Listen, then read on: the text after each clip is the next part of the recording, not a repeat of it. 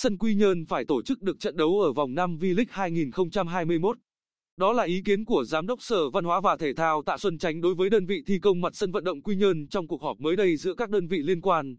Ông Tạ Xuân Chánh cho biết, việc câu lạc bộ Bình Định giành chức vô địch giải hạng nhất quốc gia 2020, thăng hạng 6 League 2021 là niềm vui lớn của người hâm mộ. Mọi người đều rất chờ đợi được chứng kiến đội bóng đất võ thi đấu ở đấu trường V-League, đặc biệt là trên sân Quy Nhơn.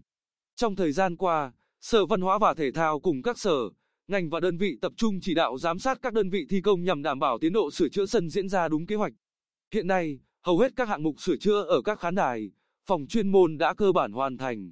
Tuy nhiên, mặt cỏ chưa đạt chất lượng như mong muốn và chưa thể tổ chức các trận đấu bóng đá.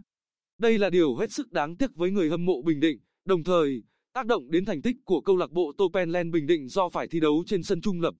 Lãnh đạo Sở Văn hóa và Thể thao yêu cầu đơn vị thi công phải đảm bảo chất lượng mặt cỏ để đủ điều kiện tổ chức lượt trận thứ 5 V-League 2021 vào ngày 7 tháng 3. Được biết, công ty cổ phần Bình Định Sport đã chính thức gửi công văn đến công ty cổ phần bóng đá chuyên nghiệp Việt Nam về việc chọn sân 19 tháng 8, Nha Trang Khánh Hòa, làm sân nhà trong hai trận đấu với Sài Gòn FC, vòng 2, và SHB Đà Nẵng, vòng 4.